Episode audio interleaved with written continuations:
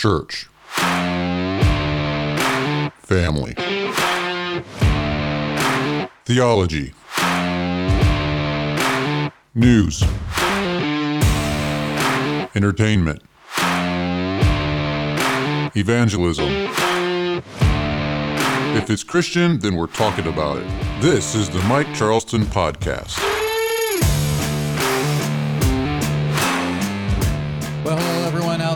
This is the Mike Charleston podcast, and this is Mike Charleston. And today we are joined with my wife, Sarah. Hello, everybody. She's in studio with us. And today Larry had to be sitting in the McDonald's parking lot because his phone isn't working too well at his house. So he is in the McDonald's parking lot. Larry, are you there? Yeah. Okay, he is Yeah. there. Do you uh, do you want fries with that? I would like fries with that, actually. Uh, that, Hey. I, I'm here. Good news. Good. Good news. We ordered a new DSL modem, and Yes. it should be coming sometime next week. Oh man, I thought you said the McRib is back.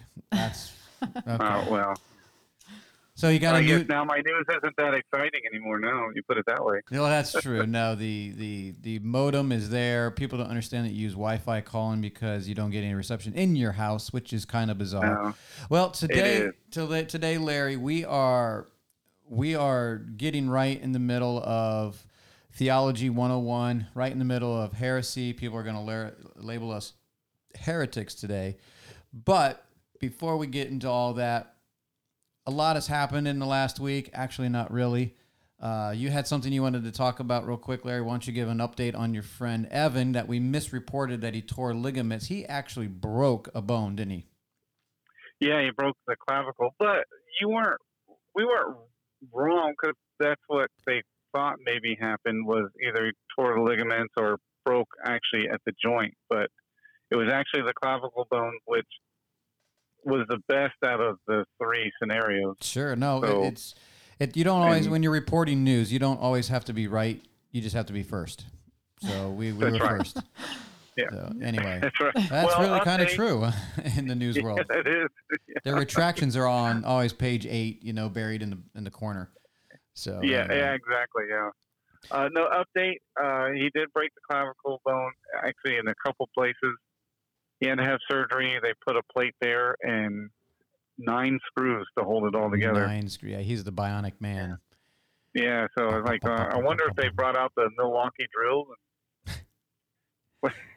And do you do? Go to Home Depot and get some stainless steel screws or something? Maybe titanium. You know, since Yeah, it's gonna- titanium. right. Stainless steel. That's only if he's outdoor weather guy. You know. But yeah, that's right. So Um, I think he said he has to have that in for 12 weeks. yikes, Wow. yikes. So, whew, rough, Sorry to but hear, He's Evan. doing good. Yeah, eh, sorry to hear, man. So anyway, the what's been going on over here is Recovery. reco- Well, yes, we got a lot of sleep and rest, and we finally, I think we finally recovered from the previous weekend, and I think we're good. I think we're good Yep. now. No real sickness. Now- so it's now it's that all you got rid of those pesky house guests. Oh, those Grims! My goodness, they're they're like Oh, yeah. all over the place. Yeah, to kick them out. No, it, it was. Uh, we finally recovered. The Jeremiah, our son, who is uh, um, he's a, a jack of all trades, and actually probably master at most of them. He's a he's a Yeah. pretty smart guy. He he wired our house when he was eight years old. Yeah.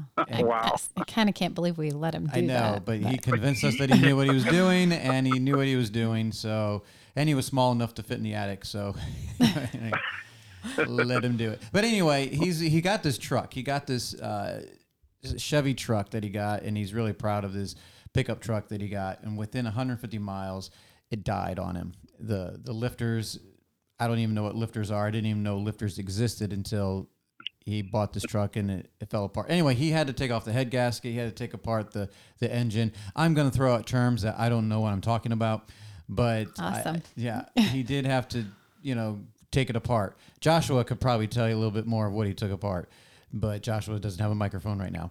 So actually, he does. It was sitting right over there. It's just hanging out over there. But he had he took it apart, replaced one of the lifters, put it back together. It sounded good for about oh I don't know ten seconds, and Oh, no. another one went out. Oh, So he had to undo it all. And long story short, th- there was a part that he ordered that didn't come in for a long time. So he had to order another lifter. Well, the w- other part came in. So he had two lifters, and well, it turned out to be a good thing because he needed the second one. He replaced that one. The engine is now working, and he- is a happy fella. He is not quite sure about Chevy. He's like, it's gonna, it's a. He was uh, betrayed in this relationship, and it's, It's going to to take some healing. time. Yeah. Yes. He's Yeah. He's working out some of the details. He's forgiven right now, and uh, so. But if this happens again, they might have to separate. Well, I, I'd say his best relationship has been with Ford. Yes, yes. The the old lady has has lasted and has been very faithful to him. that thing has it is the junkiest truck, but it is survived, and he's done very well with the Ford. He he might go back to Ford, but right now he's a Ford and Chevy guy. And a Lexus guy and a Yeah. Nissan guy. And He's- so anyway, the uh, what else has been going on, babe? Do you don't want to tell your story about uh, your parents? I don't really know the whole story. I, I was a little bit confused because I didn't see the picture, but all I know is that they went to We a, did see the picture finally. Well, right, but I I know they went to a new church up there in Wisconsin where they live, Right. and they told me that somehow when my dad went to turn into the parking lot, It's a big, big driveway, by the way. You know, yeah, these churches. and, and I I don't think it was raining. I think it was a clear day. No, it was sunny. and um, somehow he missed the driveway and ended up in the ditch. So, oh no. Yes. Oh, or, or partially, uh, three of the wheels I think were on the ground, and one was just dangling up there in the air. And so, But even if he would have made it, he was going the wrong way in the driveway, but somehow still missed the driveway. I, I don't understand. We saw the pictures, and I just said, "Why? What, what happened?" but they were both okay. So, yeah. well, that's good. Just, and that was their first intro. Well, there's a way to make yourself known in a new church. Absolutely, and that's a way to make a grand entrance. Yeah. And uh, That's they, it. they said the people were really friendly, and so they're they're quite happy. Yep. So it's uh, hey, you, you know them, so it's only fitting, right? It's fitting for them. Uh, But other than that, I don't know what else is going on. My, I started my own business, and it is slow right now, which I kind of suspected because, well, I haven't started. So uh, it's been kind of it's going to be slow here the next couple weeks, but I need to get going. Uh, advertising and getting my number out there. It- people can't call me if they don't have my number. So that no, it a- makes it hard. it's very difficult. I, I get it, but uh, but it's a it's a little slow, but that's all right. I need to catch up on some things. This past week it was fine because I was dead tired. But but anyway, Yeah. today we are going to answer a question that has been long asked. And there, there's only two questions out there that are lingering. And Abby, we are going to get to your question later, not today. Cameron is uh, the one who we're going to be answering his question. He he wanted to ask a question about the flesh and the spirit, and it was actually a very good question. And I said that we should actually take an episode or two to discuss this because I think it's such an important question. So that is what we're going to do today. We're going to be talking about the the battle between the flesh and the spirit. And I guess when we come back, J- Jarrett Joshua is going to get us out of here. But when we when we come back, we are going to talk about Galatians and what it what it means to walk in the spirit and not after the flesh. You're listening to the Mike Charleston podcast.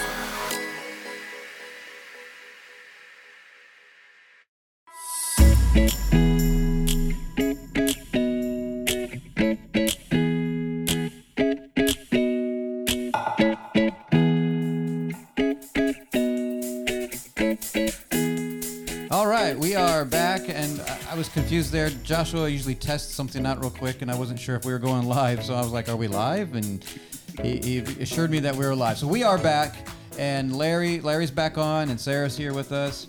I'm here. Sarah's going to be our question person and our uh, Bible reader, I guess. So, Larry, this is a, a very important question that we're going to be dealing with, I think a lot of people are very confused in, on this, and we're going to get we're going to get bogged down in some details a little bit. And so, Sarah, why don't you go ahead? This is from Cameron. He he, he emailed this question back in July. This is how long ago this was, and he wanted to ask. He asked a couple questions. He actually um, is part of our fellowship here. And I said, Do you want me to just answer the question? He's like, No, do it on the podcast. So I'm like, Okay, man, we'll do that. And we kind of covered some of these in our Bible study. But, babe, why don't you go ahead? It's, it's kind of two questions, but go ahead and just read both questions. Okay. What is the difference between the flesh and the theory of sin nature? And the second one is the Bible says several times that we still walk in the flesh and not according to it.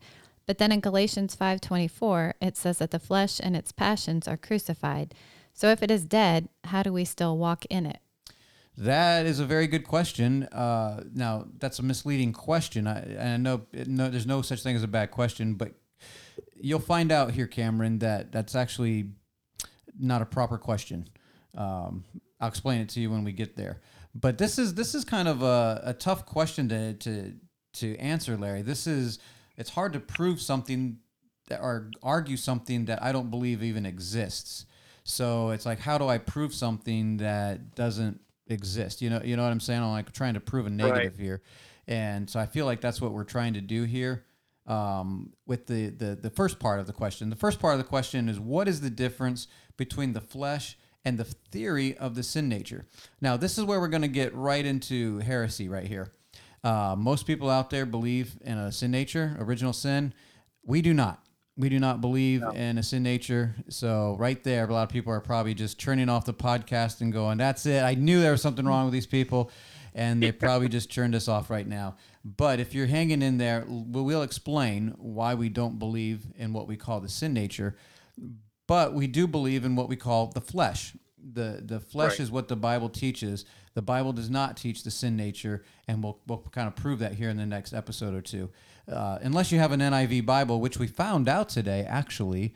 Uh, babe, what did you find out about the N? because the NIV Bible in Romans changes the word flesh a bunch of times to sinful nature. They insert the word sinful nature, but what did you find out about the 2011 NIV? That they took out the sinful nature in all but two verses in Romans 7. But in the older, in the 86 version of the NIV Bible, it's in the Bible just a ton of places in Romans and Galatians and Corinthians and all, all over the place they have sinful nature. So they kind of took it back out. So I guess they felt the pressure. I don't know why, because most Christians believe in, in this thing called a sinful nature, but they felt like they should take it back out in 2011. So I thought that was kind of interesting. Well, I think the reason they did that originally they did it because it fits their doctrine, but the Greek word, if I I'm not up on Greek, I think it's a waste of time, but that's another subject. Anyway, um, I think the Greek word is something like sarx or something like that yeah, for yeah for flesh. But if you insert sinful nature in that, you you run into some problems elsewhere in the Bible, and it becomes weird. Right, right. So I think they backed off on it on the newer updated versions of it so that they did to eliminate some of those weird spots. Well, so while we're at it, we might as well just go ahead and tackle the sinful nature a little bit. We're, we're going to get into this a little bit more, maybe in a, a, a next episode or something like that if we have uh, time. But let's just get on the very basic level. I went to Bible college, and in Bible college, you get a theology book and the theology book is thicker than the Bible, which you should, yeah. you should check yourself right there.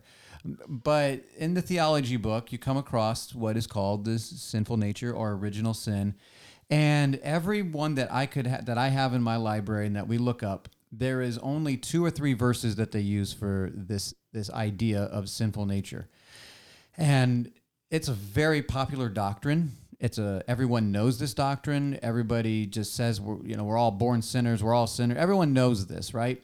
So you would think that it would be all over the Bible. And however, it's only in two or three verses. And those two or three verses we can talk about. We're not going to talk about them today, but generally speaking, they're they're in Psalm 51, uh, Ephesians chapter 2, and Romans chapter 5. Those are the three verses, the the portions of scripture that people refer to when they talk about this subject. Other than that, I- it is nowhere in the scripture. I guess you could do. I've heard some go to Romans chapter seven. Okay, I, I see what you're saying, right? Romans chapter 7. Uh, I don't know if um, I've heard many people You're- use that argument for You're that. stretching. But yes, yes.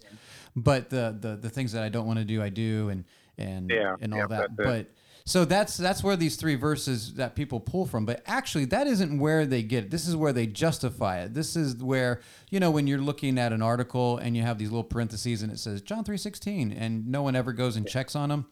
So if you actually study those three verses, it is pretty clear what it's talking about and we'll talk about those later. But we, what I want to talk about is where the idea of original sin came from. Most people have no idea uh-huh. where original sin came from. And the the guy who came up with the idea of, besides the people who think it's all in the Bible, and Paul came up with the idea, but the guy who came up with the idea was a guy who is the father of the Catholic Church, basically, and the father of Calvinism. I am your father. Yeah, and and so who would that be? oh, pick me, pick me. Uh, oh, okay, okay. Augustine. Augustine, or Augustine, Augustine, however you want to pronounce him. I, I was going to play the uh, Darth Vader entrance song, but uh, that's already Constantine. So we don't Oh, want to yeah. we don't want to get him confused. Constantine is an emperor, and uh, now I slipped his name. I had him right here. Augustine. Augustine is the theologian. He is a world renowned theologian. He is very popular. Everyone goes to him. He is known for Orthodox Christianity, Orthodox theology and Christianity. He is the father, Right. basically, of Catholic theology and of Reformed theology. So think about that. He, if he's the father of both of these, uh, we must have a problem. He Well, yeah, John Calvin plagiarized him a lot.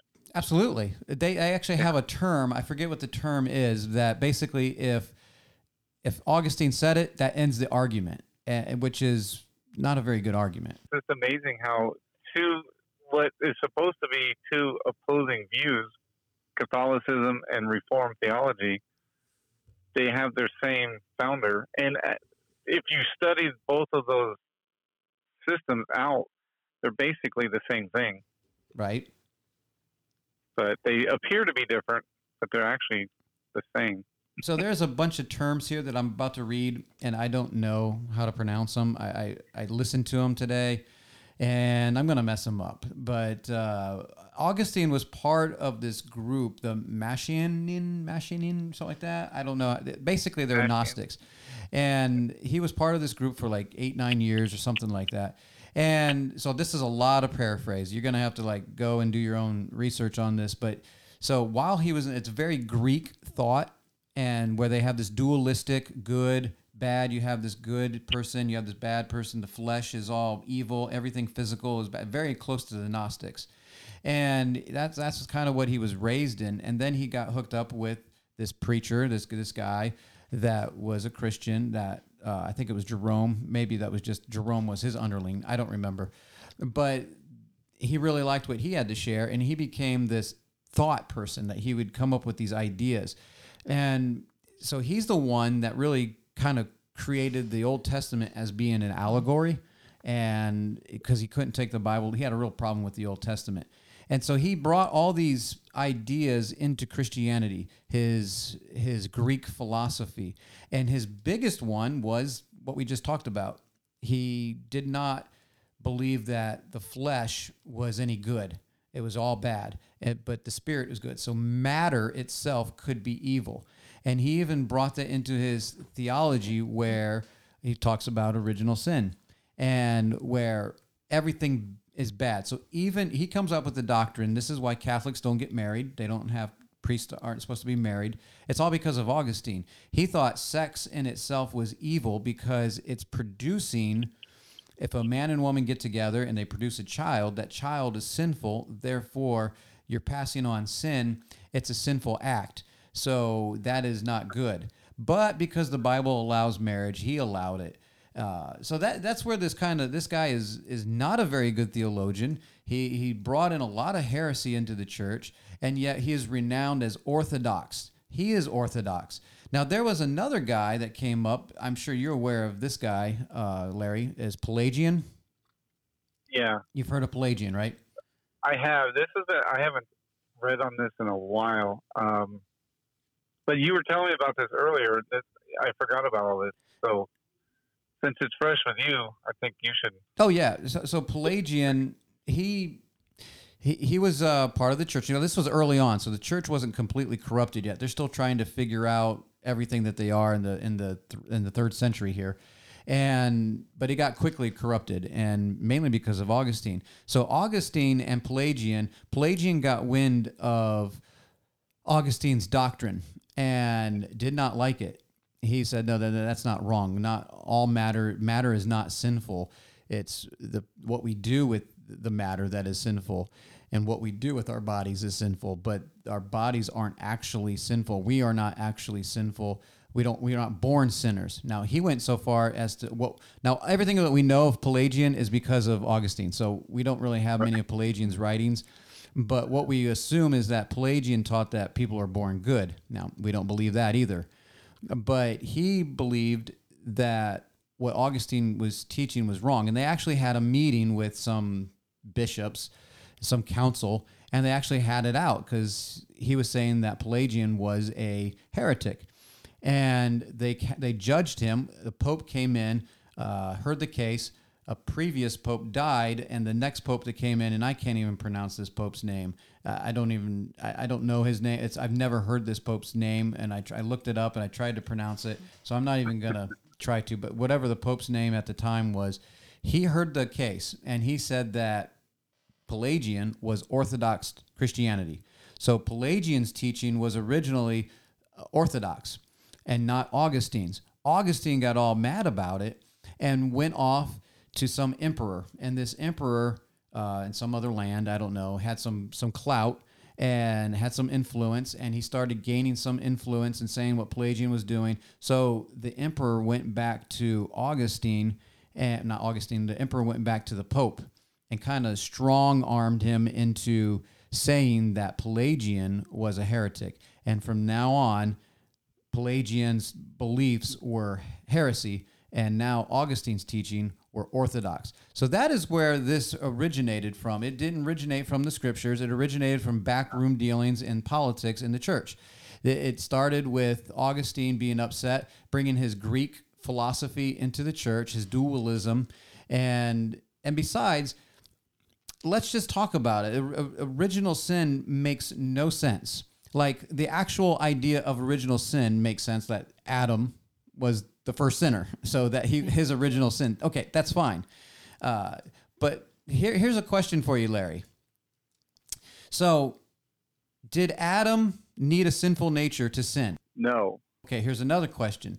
Did the angels need a sin nature to sin? no, So it seems like we don't need the sinful nature to sin. It No. looks like other beings, other people have sinned without a sinful nature, right? So why do we need a sinful nature? right. For a theological system to continue, So yeah, it seems like you need a, a theological. The only reason to really have a sinful nature is to have a specific theology that you all adhere to. So the Calvinists, this is very important for them to have. If you do not have a sinful nature, you do not have Calvinism. That is that is that is the the crux of Calvinism right there. Total depravity. If you're not totally depraved, Calvinism falls apart. Catholicism falls apart if you do not have original sin. You don't have the priests controlling everyone. So the only people that need a sinful nature Right. is the organizations, the Catholic Church, the the Calvinism, they need a sinful nature. So, but people are like, well, but Mike, Larry, what are you, what are you guys talking about? Look around at the world; it is full of sin. Okay, well, in theology, when we talk theology, theology is very, very specific, right, Larry? So words are very yes, yes. So what would you say is a Right. big difference? You know, yeah. like okay, well, sinful make a big nature, it's not in the scripture. So, but what about the concept? You know, like we're all sinners, but the the, the actual term sin nature, our nature is actually sinful. What is the what's the complication with that? It, it the the very notion of sinful nature, even total Right. depravity. If everything we have is sinful, then we how would we have a concept of goodness? That would be foreign. So to have God require us to do Cruel. something that Right. we could not It wouldn't make any possibly do sense. because it's So, not in our uh, nature would be So the Bible doesn't be wrong of make him. much sense if we are yeah. Born sinners, separated. Well, we are separated from God, but born sinners, incapable of uh, responding to God. God keeps respond, you know, asking us to respond, and we're incapable. That that's like God playing a game with us. It doesn't make any sense. Right. It, uh, it's just there's no point to the scriptures. Why do we? Ha- why did He write to us? Why do the prophets Absolutely. prophesy for us to repent? If I cannot repent, if it's impossible for me to repent, if if everything that I do is evil, my nature is sinful. So that is that's the that's the term that I balk at is that my whole nature is actually sinful. That every act that I do is completely sinful. Here's what the Calvinists miss: that one sin, all it takes is one sin, and I'm no longer good. I'm no longer righteous. So they get hung up with the, the you know no one does good, no one is righteous, no not one. And that is true because we've all fallen short of the glory of God. But it doesn't mean that every single act has to be sin. All it takes is one act of rebellion. That's all it takes. So they, they get hung up on the all. yeah, and that's all it took in the garden. That's that's all it was. One, and he didn't have a sinful One. nature. so Yeah. he, he had a he had a perfect nature. He had a human nature, and I, I submit that's what we happen we happen to have. Now here's the here's the question. Now this is the part where Cameron comes in and he's asking the question. So what's the, the difference between the flesh and the theory of the sin nature? Now we'll get into the sin nature maybe next episode a little bit more in detail. But now what we believe is that we are born flesh. We are Right. the flesh is lustful. It wants. It wants to eat. It wants to see. It wants to taste. It wants to touch. It wants what it, the, the the the senses that we have. The flesh wants, and so without the spirit of God guiding us, guess what we're going to do? We're going to sin. So Right. like well, I'll ask you a question. Kind of throw this out here.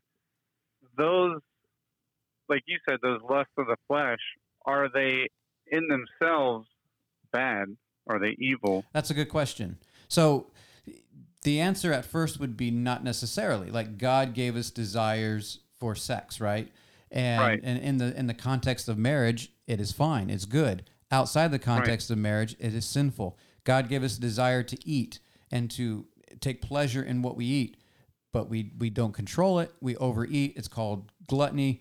That is not right. We we, we he created us things to drink. We drink too much. We get drunk and what do we that's sin so the abuse of these things that god gave us is what is called sin it is those fleshly desires that we just want more. we don't know when to say no we don't know when to stop and so without the spirit of god we're going to keep going we push the envelope and eventually we sin and we've all sinned we, and and that's the whole point in romans in romans 1 2 and 3 as we get into romans 3 there is a verse there in Romans 3 9, I believe it is. And you can you can turn there, babe, or you can flip it over there. Um, Romans 3 9. What is you're in Romans 6. So Romans 3, at the at the beginning of Romans 1, it lists all these sins, right? And all these sins are really, really bad sins. And he, then he talks about uh, you, oh man. Uh, he's, he's just talking how bad. If he wanted to prove that they were sinners, why did he spend three chapters going through and proving that they are personally convicted? They're, they're sinners based on their acts, not because they were born. He all he had to do is just say, "We all know we're born sinners, and, and this is why you need Jesus." No, he is going through and talking about how bad we are in, in our acts. And in three, chapter three, verse nine, what does it say then? It says, What then? Are we better than they? No, in no wise. For we have before proved, both Jews and Gentiles, that they are all under sin. Keep going. As it is written, There is none righteous, no, not one. There is none that understandeth, there is none that seeketh after God. They are all gone, gone out of the way, they are together become unprofitable. There is none that doeth good, no, not one. Oh, see, there it is. See, well, he's, Oh, he's, he's quoting Psalms, but as we talked about earlier, this is a picture of this is the end result of everything that Paul had talked about in Romans of how we are sinners because of what we have done. And he is saying, like I said before, all it takes is one act. We are not good because of one act of rebellion. It doesn't mean every single act has to be uh, rebellion. Uh, but the so then we, then you can go to uh, chapter six. So because then it goes on in in three twenty three where it says all have fallen short of the glory of God. We like to go to that verse and say, see, this is why we're all sinners. That is that verse there is to prove the answer, the cure, not the the the the problem. The problem he took three chapters to prove that Larry is a sinner, that I'm a sinner, that Sarah is a sinner, that we're all under sin. He took three chapters to describe that. The cure is because all are sinners, the cure is all. It's not just for the Jews, it's not just for the Gentiles, it's for all. The cure is for all. Read the next verse. I'm, I'm not talking to you, but you out there listening, read the next verse after 323. It, will tell you who the cure is. Anyway, uh, you got something you want to say there, Larry? I, I, heard a little bubble over there, like you were underwater. Yeah, well. I was going to say uh, part of sin comes not necessarily not for us not knowing when to stop, but not wanting to stop, or right. knowing we should do or should not do something, but we go ahead and do it anyway, knowing it's the wrong thing to do, but because we want that pleasure in our flesh, we go ahead and do it anyway. Absolutely. And, it, and we are all guilty of sin at that point. And so read James chapter 1, verse 13 through 15, babe. Okay. Let no man say when he is tempted, I am tempted of God. For God cannot be tempted with evil, neither tempteth he any man. But every man is tempted when he is drawn away of his own lust and enticed. Then when lust hath conceived, it bringeth forth sin, and, and sin, when it is finished, bringeth forth death. That's where sin comes from. It, it, James could have been just simple and said, "Look, man, sin is because your whole being is sinful. This is why you're a sinner. This is where sin comes from because you were born a sinner." It, doesn't say that. He's saying that sin comes from within. You're tempted and you're, you're drawn away from your lust. So, so Cameron, to answer your, your first part of your question, is the difference between the flesh and the theory of the sin nature, which I don't believe exists, is that the flesh is the issue here. The flesh is without the spirit of God is is the problem. We if you don't have the spirit of God, the flesh is gonna can't be controlled and wants to get more, wants to have more, can't control itself, and it's called sin. I, I think too. I'm not to be overstate the obvious, but the definition of flesh in the Bible is just that. It's what we see, our skin and bones and organs, that's what the Bible refers to as flesh. Right. It's, it's pretty simple. It's just yeah, that simple. Sarah has a yeah, more question. It's that simple. well, it's just talking about the flesh and the sin nature, whatever you want to call it. Um, I think a lot of times, at least growing up, the way I was taught the sinful nature was because you look at children, and as we know with young kids, even from a young age, they they do things wrong, they fight back, they they um, hit each other, they do all sorts of things, and they're not taught that. So we feel like it's just natural for them to do that. Therefore, we feel like it's in their nature. That's why people go so far as to say they have a sinful nature because they're not taught to do those things. We don't teach them to push and bite and hit, and yet they do those things naturally. I'm not so sure about that. They watch their parents very closely. Um, no, it's it, yes, that you can look at kids and they kind of do those things. But once again, they are born without the Spirit of God. And I said the, the statement before, and one person was like, "Ooh, I wouldn't say that." And I hope you you understand what I'm saying. But as parents, when they are young, we are kind of like, kind of like. Make sure you hear this. Kind of like the Holy Spirit in their life. We are there to correct them, kind of guide them, and we cannot train them into salvation. But we can train no. them to not do bad things. We can train them not to hit. We can train them. Uh, we can train their behavior. But at the end of the day, they're gonna they're going to sin because not because their nature is completely sinful. They have a sinful nature because they are flesh and they choose to do disobedience. That is why they're sinners. They they have a choice to make. And most of the time, my kids obeyed me. Most of the time, they did what was right they didn't break the, the rules of the house. They but every once in a while they looked at me and said, "I'm going to test Daddy," and they found out that doesn't work too well, and uh, Right. so they they broke the rules and they got in trouble. Well, I think that part of the issue is it's the our perception because like they everybody's Adam and Eve were perfect. They lived in a perfect environment, and Right. then the serpent came in, which is true in a sense, but they didn't have any moral character. And the only way to get that, it's like how do you get experience? Right by living. You only get experience by experience Right. and they had to god had to put up if god created adam and eve as a free person then there had to be something as a test to see whether they will choose to follow in obedience or they'll choose to follow their own way Right. and so there had to be a test because they were in a sense they were they were complete but they weren't tested in a moral sense they had no moral character yet that had to be developed Right. Right. and the right. best way in a, is in a cro- controlled environment by god setting up a test saying this fruit you can't you can't eat don't don't eat it Right, absolutely.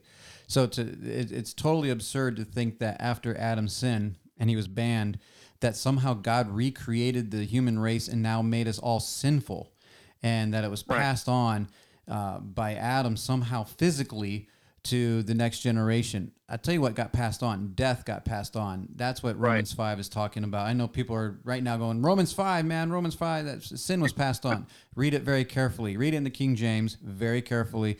You'll see that death was passed upon on because all have sinned. We are all sinners still. And Well, Sarah brought up a good point about children.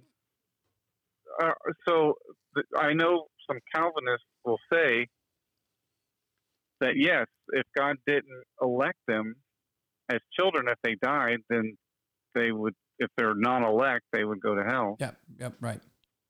But nobody, in practical sense, nobody believes that because we all know that children are innocent. Right. you know, they may bite or pull the hair of their siblings and stuff, but do they know that that is morally wrong that they shouldn't do that? Yeah, they're not aware. are they, right. And that's Romans 118 where uh, Paul talks about they people that hold the truth in Yep. unrighteousness. You have to have some kind of awareness because it wouldn't be fair. God wouldn't be a good judge or a just judge if he held somebody accountable for something they had no awareness of. No, I agree. Unless you're just believing in Augustinian doctrine, which is Yeah. considered orthodox. It seems like it's this is basic Christianity all 101. We are we are uh, the original sin. We how can you not believe in original sin? And I'm like, well, how could you? It's not really taught in scriptures. I believe in my original sin. When I when I sinned, I deserved Yeah. death. And I'm not I don't deserve death because my dad was a sinner. I don't deserve death because Adam was a sinner. I deserve death because I'm a sinner. I broke God's law. I'm not responsible for my dad's actions. I'm not responsible for my great great dad, great great granddad, whatever, great grandfather, uh, his actions. I'm not responsible for Adam. I'm responsible for my actions. And you know what? I have failed. I have sinned. I have broken God's law, and we all have. And it's not because my nature, God made me that way. Who gave us our nature? God gave us our nature. Uh, and people are like, well, you're the only one that comes up with this. Well, you know what? Um, I'm not the only one. Finney, you know, he's a pretty good theologian. He he saw this a long time ago, and he wrote about this and said how ridiculous this is. And uh, he actually made some very very good arguments. So we're not just we're not new to this. You know, this has uh, been out there, and actually Pelagian was one of the first ones to kind of bring this attention. And it's too bad we don't have any of his t- uh, teachings. So anyway, let's go on to the second uh, part of the question because this is the part that kind of probably is more practical. All that other stuff was just kind of theological uh, workings.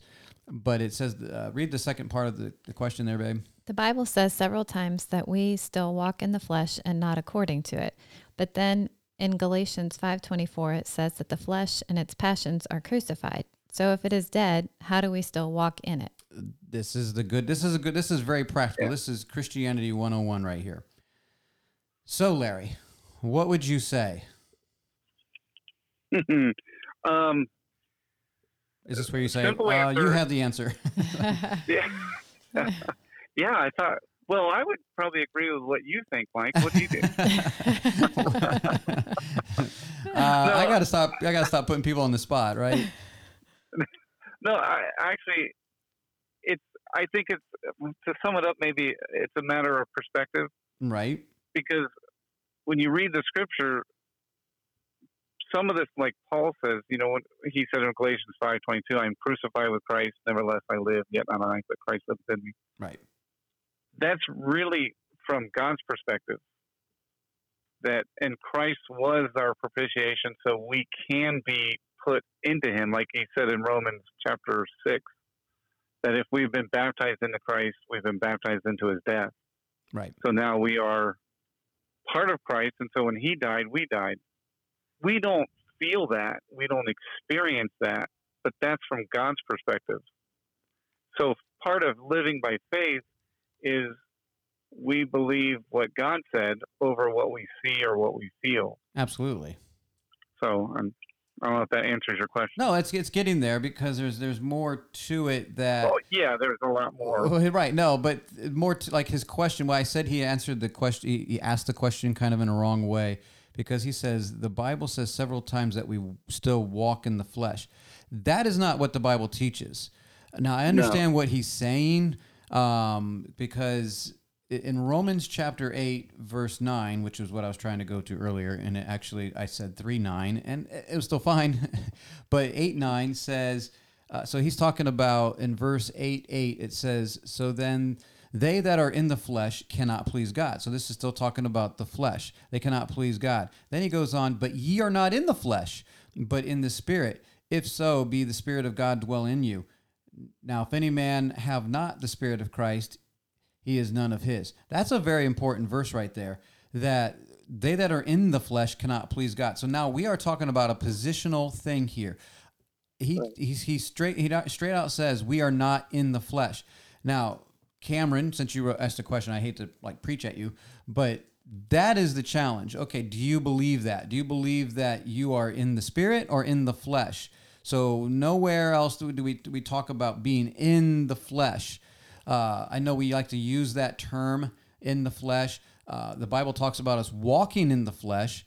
It talks us uh, we, we're no longer in the flesh. So that is something to to challenge our faith. Do we actually believe that we are no longer in the flesh, but we are in the spirit now? We are in Christ. We're not in Adam. And and by the way, as we're on the subject there, Larry, um, when when Christ died, so a lot of people want to talk about sinful nature. Let me ask you this: when when Christ died and was buried and was risen from the, the grave and he's sitting at the, the right hand of the Father, did Christ have a sinful nature? I don't, I don't think so. If he did have a sinful nature, when he died, it would have died with him. Exactly. So if if we have a sinful nature, and I doubt it, uh, when Christ died and was raised as the the, the perfect God, you know, he was perfect God man that that raised from the dead, and we're in Christ, and we've been baptized in His baptism and we've been buried with him and in identification with Christ we are right there with him. We are now seated in heavenly places.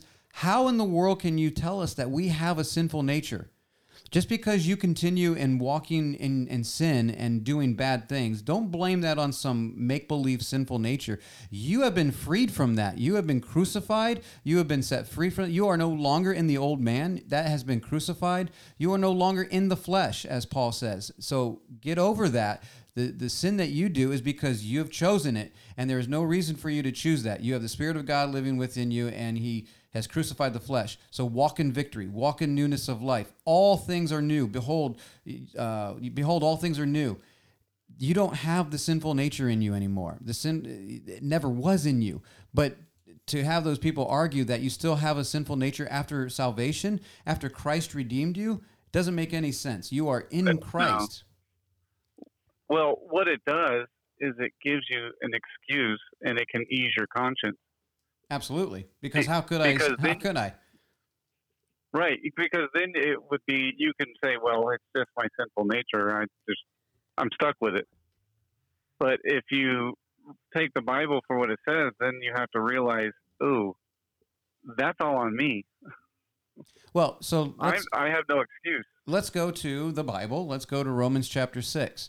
So I'm just going to have Sarah just kind of read because she's better at reading than we are. And uh, I'm going to kind of stop her here and there to make some comments, but just kind of read through Romans chapter 6. Start at verse 1. Okay. What shall we say then? Shall we continue in sin that grace may abound? God forbid. How shall we that are dead to sin live any longer therein? Okay, right. You're, you're going too fast. You're like Joshua. Uh, how how shall we that are dead to sin live any longer than in? So uh, you know, there's nothing to hear about a sin nature that still exists. There's nothing in here that that sin has a hold on you. Sin is dead. How can you? How shall we th- th- no longer live? Go ahead. Know ye not that so many of us as were baptized into Jesus Christ were baptized into his death? Therefore we are buried with him by baptism into death, that like as Christ was raised up from the dead by the glory of the Father, even so we also should walk in newness of life. There it is. Walk in newness of life. In the same way that Christ is now raised from the dead, we are to walk in newness of life, not in the oldness of the letter and not oldness in Adam, not in the flesh, but in the spirit. Carry on. For if we have been planted together in the likeness of his death, we shall be also in the likeness of his resurrection. In the likeness of his resurrection. So the likeness being that he is freed from the flesh. He is freed from sin. That sin that he took to the cross was nailed to the cross, and now he is freed from that. We are freed from that. Carry on. Knowing this, that our old man is crucified with him, that the body of sin might be destroyed, that henceforth we should not serve sin. That the body of sin, uh, that we were crucified with him, that the body of sin is destroyed. I mean, this is this is gospel right here. Go ahead. Yeah. For he that is dead is freed from sin. That is how we are freed from sin. We are we are not living right now. We are dead. Christ has the only thing to free us from sin is crucifixion, is death. And we have been crucified with Christ. That is our identification. We are in Christ. We have been crucified. I am freed from sin because I'm no longer here. I am in the heavenlies. I am with Christ. Go ahead. Now, if we be dead with Christ, we believe that we shall also live with him. Amen. Knowing that Christ, being raised from the dead, dieth no more, death hath no more dominion over him. No more dominion. Death is, is done. Go ahead. For in that he died, he died unto sin once, but in that he liveth, he liveth unto God. Keep going. Likewise, reckon ye also yourselves to be dead indeed unto sin, but alive unto God through Jesus Christ our Lord. Now here's the here's the key verse right here, Larry, and you you Right, know this yeah. one too, is that so we we walk around. People are like, well, what you what do you mean that you're not in this body of flesh? And I, yes, I look in a mirror and I can see that I'm in the flesh. But Christ, Paul says, you know, the Holy Spirit says that our flesh is dead. It's been crucified with Christ. I, I don't know how that is. Like, I, I don't remember being there. you know, I don't remember Right. being crucified. But that's what the scriptures say. And I believe that I was part of that. I was being crucified with Christ. And now I am raised anew. My challenge is to believe that. Do I reckon myself to identify with that? Do I identify myself to be dead to sin and alive unto God? Think about there's like three or four times in Romans chapter six here that talks about our our being dead to sin and that we're alive to God. We are alive to God. We were dead in trespasses and sins and couldn't do anything, and now we are alive to God. That is good news. That I am It- it- freed from it. That's this is the exciting thing of the gospel because you don't have to go every Sunday deal with your sin or or but I, the one thing is that well you got to feed the white dog versus Right. the black Right. dog. So it, you don't have to do any of that. It's already been done. Jesus did you it can, all. We we can walk in victory, and we don't have to be. As it's later in the chapter, it says we don't have to be. We don't have to yield our members as servants to sin. Right. Well, so then that's the next part where the next verse. Go ahead, where it says. Let not sin therefore reign in your mortal body, that ye should obey it in the lust thereof. Okay, so sin is still around, right, in our mortal, mortal body, and he said, "Let therefore let not it reign. Don't let it reign in your body." Well, the other key thing is verse 11, that word reckon. right? I like it, one, because it's a kind of a southern word. I but, reckon. uh, Mhm. but two, it, it means a lot. It means to consider it to be so. You reckon it. Or, like in accounting terms, when it says you reckon the books, Right. you balance everything out. It's it's sort of a that idea of you know like when you do inventory in a business and everything is reconciled, everything's done, it's even, it's finished. right. So you, we need to reckon ourselves, consider yourself as dead to sin, and Right. you can, you're alive to God. That's Yeah, we call that faith. I believe that, Yeah. that God did this and he said that. I believe it. I reckon, I, I don't reckon my feelings. I don't reckon, because I don't feel dead sometimes. I don't feel like, right. uh, especially if I give in to temptation, I'm like, wow, I feel much alive. And it, but it's not based on my feelings. It's based on what the Word of God says, and I put my faith in that and say, no, I am I am dead to this. I am dead to sin. I'm alive to God, and I walk in newness of life. And, and so then, but here, this is where in verse 13, go ahead and read that. Neither yield ye your members as instruments of unrighteousness unto sin, but yield yourselves unto God as those that are alive from the dead, and your members as instruments of righteousness unto God. So members are basically what we feel in the flesh. You know, it's our eyes, our ears, our mouth, our fingers, our hands, our sex organs. You know, all those things are fleshly, and we feel through those things. And we can use those instruments. This is where you know Cameron's question. You know, we we walk in the the flesh, right? But we're not to walk according to it. Well, our flesh has been crucified, so we have to put our faith there. However, we have the ability to walk, as we'll find out here, or not just walk, but have our members yield our members. We are not to yield our members uh, unto unrighteousness. So keep going on.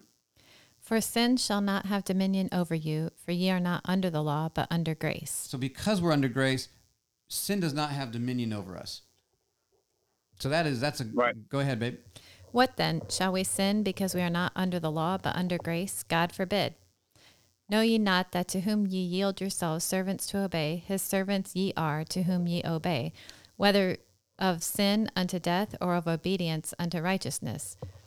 But God be thanked that ye were the servants of sin, but ye have obeyed from the heart that form of doctrine which was delivered you. Being then made free from sin, ye became the servants of righteousness. Keep going. I speak after the manner of men because of the infirmity of your flesh. For as ye have yielded your members servants to uncleanness and to iniquity unto iniquity, even so now yield your members servants to righteousness unto holiness. For when ye were the servants of sin, ye were free from you were free from righteousness. What fruit had ye then in those things whereof ye are now ashamed? For the end of those things is death. But now being made free from sin and become servants to God, ye have your fruit unto holiness, and the end everlasting life. Yeah. So this and for the wages of sin is death, but the gift of God is eternal life through Jesus Christ our Lord. I think in chapter eight, then it goes on where you can walk after the flesh, but you're not in the flesh. You can walk after the spirit and you can walk after the flesh. Our job is to walk after the spirit, reckon ourselves dead indeed unto sin and in the flesh. The flesh has been crucified. That is the challenge of this life is to believe what the Bible says, to believe what Christ says. Is Christ's promise true or not? and and I'm going to believe what he says. If you can turn to Galatians 5:24, let's let's get because he says, but then in Galatians 5:24 it says that the flesh and its passions are crucified. So if it's dead, how shall we walk in it? And so I think that is a, a key point here. You were saying? Before you go that, but in Romans, it- I think it's chapter four or five, Paul starts in with Abraham. I think maybe Yep, five. yep, yep. And the whole point of that is that Abraham, it says that God imputed righteousness to Abraham because he believed God. Right. So Abraham was made righteous because of just because he God said something, and Abraham believed it. Absolutely. He didn't have to do anything other than accept what God said as being the truth. Absolutely. That's our justification right there. That's Yeah. that's where uh, because we don't do any it's, it's strictly because we believe what what God said. He, we are now justified before him true simply on faith. And that is a wonderful Right. thing. Um, so Galatians 5 23, 24. What is it? 524. 24. It says, And they that are Christ's have crucified the flesh with the affections and lusts. I think you have to go on to 25. Yep. It says, If we ahead. live in the Spirit, let us also walk in the Spirit. Yeah, Exactly. So What's they the that are one? Um, I'm sorry, Galatians five twenty two. I think. Well, that's the fruit of the spirit. Um, no, what's the one in Galatians? that Paul says, "I'm crucified with Christ." Oh yeah, that's uh, Nevertheless, oh, it's uh, two twenty. Galatians two twenty. right. That's, yeah. It says, I, I am crucified with Christ, nevertheless I live, yet not I, but Christ liveth in me. In the life which I now live in the flesh, I live by the faith of the Son of God, who loved me and gave himself for me. Right. That is definitely our identification. And we go back to 522 or 524. that They that are Christ have crucified the flesh with the affections and lusts. If we live in the Spirit, let us also walk in the Spirit. So he's not saying if, like, it's like because we live in the Spirit. So because our position is in the Spirit, let us walk in the Spirit. Let us not walk after the flesh anymore. We are not in that. We are to reckon ourselves dead indeed unto sin and alive unto God. So Cameron, the, the, the question, you know, why do we still walk uh, according to it? And you're not supposed to. You're you can like God still has He hasn't taken away our our volition, you know, our free will. He has uh, crucified the flesh for us. He did all the work. We believe that. That is called faith, and we walk in newness of life. We, he gives us the Holy Spirit. He gives us the Holy Spirit to walk in this world. He's crucified the flesh. We are, you know, check out Colossians where it talks about the the circumcision of the heart. That's a good verse to go to. We are new creatures in Christ Jesus. Old things are passed away. Behold, all things are new. We don't need to blame anything on a sin nature. We believe that Christ has set us free from the law. He set us free from the flesh, and we walk in newness of life. It's pretty much that simple. Now, the walking out can be a little bit difficult sometimes, but that's why we have faith in Christ and we believe on what He said and not what we say. Yeah, and that's the whole essence of the gospel. I mean, because you mentioned earlier that you know the sinful nature crowd. There's a few verses here and there that they, and you got to Right. stretch those. But you read the New Testament, especially the the epistles that Paul wrote. It's all through there. That's Right. the whole. I mean, you can't miss it unless you're not looking for it. No, But- unless you have a pre pre um, Presupposition. yeah presupposition Yeah, pretty that, of Augustinian doctrines that shade your view of Scripture. But if you're just reading the Scripture, you're, you're probably not going to come up with sinful nature on your own. You need some No. guy to have taught you that throughout the times past.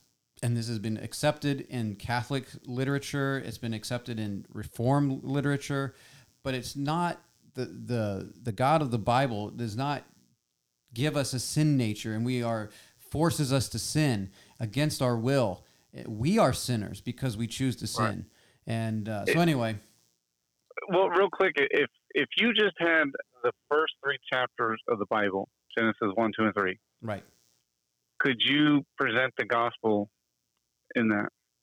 i think in the first 11 chapters you can you get pretty much all the doctrines of the bible in, in first Right. 11 chapters of genesis and you can present the gospel pretty clearly Absolutely. If you, unless you're predisposed to have this doctrine of sinful nature and all that, you miss it all. right right right, right. But Like it, the whole plan of God is right there in the beginning and right there in the garden. Absolutely You just have you just have to believe it the way it's written. Well, Larry, it is like almost an hour, and we still wanted to talk about some, do some email thing. Um, oh yeah, we are definitely going to have to talk about this next week. The the, the actual sin nature. I mean, we're an- answering his question here, answering his question, and hopefully that helped him uh, to walk in newness of life. But we're going to have to. Uh, ta- uh, probably defend our position a little more. Some people are going to be upset about this probably and label us heretics, but check it out, man. Check out what you believe. Don't go searching the scripture for your belief. Let the scripture speak to you. Does it make sense that God made you sinner, completely a sinner, that you can do no other? Uh, It doesn't make any sense. And this is why I did not become a Calvinist, by the way. I, I understood well, this. that's the, the if God created us with a sinful nature, or if we're born with it, whichever, right? either way, then how could God condemn us for something we had no control over? Exactly. No, that that's That what kind of brought me sense. around. Right. Yeah, So the that would make God a bully or a tyrant, evil tyrant. Yes, but God does what He wants because His ways are higher than our ways, and you know the Calvinist dribble. I know. Yeah. Anyway, right. all right. Well, Joshua, why don't you get us out of here? Uh, I don't think you're quite ready for that, so I'll vamp a little bit. But we'll go ahead and get out of here, and then we got a couple comments on. It's not actually emails, but we'll talk about that for a second. Uh, we'll be right back. The Mike Charleston Podcast. The Mike Charleston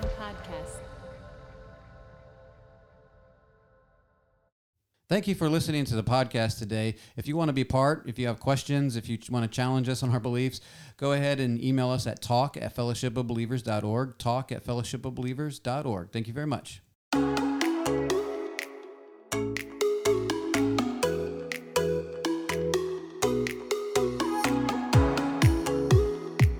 All right, we are back, and that was a that was a pretty good. I, I pretty much dominated that. I'm sorry, Larry. I was gonna say once you Oh, no, to Romans. I knew it was over. yeah, if you were here, it would have been a lot better. But um, but you're not well, here. it, it's an exciting subject for me because it really it changed my life. It, it's changed mine. It's changed yours. Yeah. When we understand the true gospel, the whole gospel, and Yeah. that we don't have to blame it on the devil or sinful nature or whatever, that we are guilty, then um, it really changes a good bit. But anyway, this is usually our email portion, and we don't have any emails this week. But what I did want to do, I wanted to talk about a couple people we met at the the camp there, Shindig, and they they they challenged us on a couple things, and I wanted to uh, talk about that. Evan wanted to challenge us about the. Um, he listened to one of the podcasts and he heard my message on the golden marriage. So whatever the golden marriage episode was, and he was like, I, I understand your take on the mask, and he didn't necessarily agree, but he was maybe he did agree. I don't know, but he was trying to compare that my stance on the mask, which my, my stance on the mask was stop making it a big deal and just do it. It- It's not going to harm anybody. It's not a big deal. And I know a lot of people are mad about that. But then he said, well, can you, is it the same thing just to, to take the shot? And that's when I said, no, I think that's totally different. And uh, so we kind of talked about that a good bit. And I said, look, at the end of the day, if you think wearing a mask is the hill you want to die on, then fine. But to me, I don't want to make trouble. I just want to go into the gas station with my mask on, walk out, and carry on with my life. I don't want to make a big scene. A shot is because I can take off a mask, I can put it on, take it off. Yeah, Right. you know, whatever. A shot is a little different. That's a little bit more invasive. It's uh, if I'm not sure about a shot, um, I, I'm not going to take it. I, I was sick one year uh, um, in in Bible college, and my throat was closing up. I was just really sick, and I went to the doctor, and they they were willing to give me a shot. It was, it was a steroid, and I, I know what a steroid is, so I was like, sure, and it cured it up real quickly. Like I was like, wow, this is awesome. Uh, but I'm not so sure about this shot. So to me, if I'm not so sure about the shot, and the government is forcing something, to me, they are going, they're going too far there. Where a mask is, eh, to me, that's simple. But I can understand why some people would be like, that's the same thing, and they're, they're I'm for liberty. Yeah, I get it. So is the shot mask same thing for you? No, it, I agree with you. However, I will say with the mask, I was quite irritated, and I was well. Well, at 'cause some it's point, sometimes I, I was ready to fight somebody if they want to challenge me. No, I get you. It's, it's not fun. Like we, but at the end of the day, like yeah, if you would have made a scene based on a mask, and that we kind of talked about this earlier, that if we suffer, we should suffer for righteousness' sake, Right. not for liberty's it- sake. but like you, the the shot is it's on your person. It's Yes. permanent, Right. and that's a, and and you don't know. That's the other problem. Why won't they give full disclosure of what's in the vaccine? Right. Right. if they're so good and so effective, well, first of all, if they're so effective, then why are people like Still getting in sick. Israel and Australia dying after being, you know? But uh, we can't talk about that. No, But- all of Israel, all of Israel has been vaccinated, and yet they're still having problems. So obviously, it's it's still it's not working.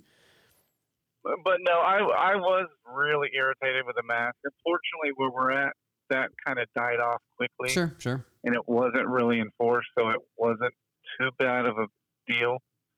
Um, so I could calm down and it's easy for me to say, you know, it wasn't that big a deal. But at the time it was, and you can ask my wife. I I didn't go to the grocery store. Yeah, well, you have a choice that, that you don't have to Yeah. go to these places. And but a Yeah, we- shot, if you're required to Yeah. get a shot, I mean that is they're forcing you to do something against your conscience. Whereas if you go to Costco and they say wear a mask and you're like, you know what, I don't want to, then guess what? You just don't go to Costco. You go somewhere else. Right. We did a lot of shopping on Amazon. Right there, you go.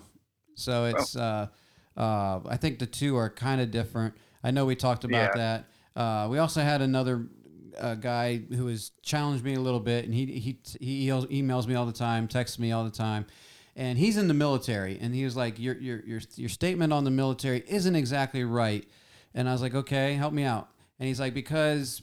You still have your freedoms. They cannot make you do something that you don't want to do. Now, you could go to jail, you could sit in Leavenworth for a while, but and I'm like, you know what? You're actually right. You're you're right. You you still have choices, but like you pointed out, uh, well, I'll let you tell you what you pointed out. What what did you say? Well, that's not really your. You at that point you're not free to choose, because if there's a consequence of you being incarcerated or some other type of severe consequence, then that's not really free. right. Free to choose is, I don't want it, and that's it. That's the end of it. Yeah, like if I don't want to go to war, no repercussions because I'm not part of the military. If you decide you don't want to shoot, you're gonna have to go to jail. That is not like you said. That's that's that's limited freedom. But I get what he's saying. He, you're not forced Right. to do something you don't want to do. Well, there might be it's like- consequences. Right, and like the early church, the Christians in the early church, well, the apostles, they're told not to preach. They were beaten and then said, "Don't preach Jesus anymore." right. Well, they went out and preached Jesus, knowing there was going to be a consequence to it, Absolutely. and so they weren't necessarily free to go preach the gospel. They could make that choice, and they did, but they had to face the consequences. But they weren't free. So And I guess that's what we were talking about earlier with the suffer for righteousness' sake as opposed to suffering for freedom or liberty or for a political agenda, that they suffered because they were preaching the gospel and they, they have to obey God rather than man. And Right. in some of these cases, it's, well, it's a political thing or it's a, it's a personal conviction, which I'm all for, but yeah, absolutely. we have to determine you know which one do we really want to suffer for and sarah doesn't have any opinion on any of these do you no she's keeping quiet no she just stands there with a silent laugh and uh, so you don't have any thoughts on on those things I mean, I have thoughts, but but you're going to keep them but they pretty much always match yours. So okay well that's it's all good. good. so yeah so now jared can be mad at you now he doesn't Oh, have to be, uh, turn his wrath on me Well, and I get his position. I mean, I understand, like he's saying, he doesn't have to do, right but there, but you are you willing to face the consequences? Well, he's So, going like to have to saying- make that decision soon. I mean, because they, Right. they are going to require a shot, and he's going to try to get around it with the religious exemption. But if that doesn't Right. happen, I said, "What what's what's next?" And he's like, mm, "I don't want to think about that right now." Or I don't know exactly what he said, but uh, I just made that up. So So, so he's not necessarily free because, like you mentioned earlier with the mask, if you don't want to wear a mask in Costco, you don't have to shop there. Right. You can go somewhere else, I don't get fired. and there's no. You're not going to lose your job. You're not. They're not forcing you to go to Costco and forcing you to put the mask on. right. or if you don't, you get arrested and you go to jail. It's different. Like in his case, yeah, he can say no, but there's going to be severe consequences. Absolutely. So that's not necessarily free. I I would agree. I mean, uh, you're making me want to rethink my stance and say, "Yeah, you're wrong again, Jared." So uh, no, but he but Well, his mean- original statement is true that you, they don't Yeah. they can't force you to do something against your will. And and and my question would be that's true, but you might have to sit in jail for a while. Right. And yeah, that's the. So I, I don't define that as being free to choose. Right. That's like a Calvinistic choose, huh? Yeah. Yeah. Yeah. if you're a Calvinist and oh, you have a choice, but you can choose to sin or to sin, and uh, I'm like, oh, okay, Now, So- I will say this. I mean, I I really do like the freedoms we have here and the liberties, and I think they're very important as far Sure. as the ease of spreading the gospel. Um, and I don't want to, see, and it's sad to see that those things are being taken away, and it's Yeah. hard to watch. I, I don't Uh, plan on living anywhere else right now. I, I, don't- Exactly. I, I, I don't like want to go anywhere else. right. Yeah. I've been cl- I've been labeled uh, anti-patriotic person, and uh, that is probably true. But uh, I, I no, really, I, I I love my country. I love where I live, Louisiana. I love it. Uh, I don't like all the things about it, uh, the country. I mean, abortion is a terrible thing, Right. and how could we be a Christian country with that going on? And homosexuality just open in the streets. It ju- we're a very Right. sinful country. However, I, I I like living here. I'd rather live here than say, oh, I don't know, Afghanistan, Or Australia. Uh, Australia. Yeah. I- I used to think Australia would be a good place to go, but uh, now I'm not so sure. Yeah. So yeah, with the questions, it's technically true, but then there's not because you do have to face some severe consequences. And does that mean, so? I wouldn't call that being free. Yeah, yeah. Take that, Jared. So take it up with Larry. Um, Yeah. No, these weren't even their real questions. They're like, "How dare you put it on the air without me being able to defend myself uh, completely?" So, well, email us in or text me your your, your response there, Jared. I'm sorry, but anyway. yeah, I yeah. I hope it works out for him As a, well, no doubt. No, we don't want to see him suffer. No, He he really wants to make a career here, uh, being in the Air Force. So, anyway, I think that's about it. We we've gone about an hour and fifteen minutes, so this has been good. Wow. We we got to get back to the sinful nature one in the next episode and just kind of go a little bit more in depth on on the sinful nature. So uh, anyway, uh, Larry, thank you for joining us today, and Sarah. well, thanks. Thank you. Thank you for driving out to McDonald's and getting a Big Mac. And, uh, and Sarah, thank you for joining us and, and reading the uh, Bible verses. And do you have any more All right. questions? Oh, I'm sure we'll cover them next week. All right. So for Larry and for Sarah, this is Mike. Thank you for listening. God bless.